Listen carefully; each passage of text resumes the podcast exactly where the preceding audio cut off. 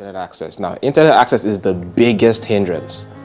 Now, the way a third world African sees the internet is different from the way a first world native sees the internet, right? Now, a typical American or Englishman sees the internet as an ocean upon which ships can travel. And those ships are your goods, your services, your information. You can build schools, you can transport things on that superhighway.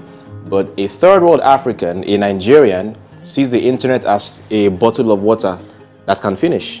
So they are telling. So, because it actually can finish. yes, so they're always saying, "Oh, how many MB is left?" You know, an American doesn't know what MB means.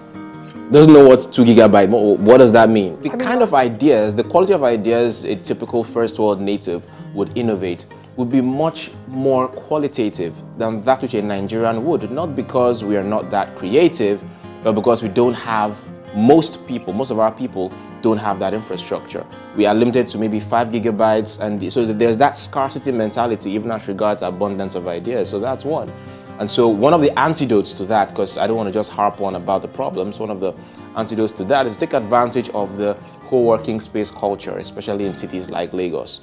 It's really taking off in Lagos. I remember when I first got to Lagos in 2014, the first thing I did was to look for a co-working space that was affordable, and where I could have unlimited access and internet access. And for me, that was the at the time was the Co-Creation Hub at Yaba, but one of the few at the time.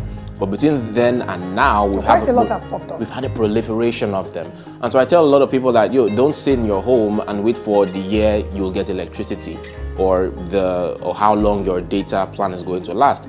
Pay a, a substan- a, a small fee to any of the co-working spaces and use their infrastructure, and then you'll be able to participate equally on the internet as regards contributing solutions.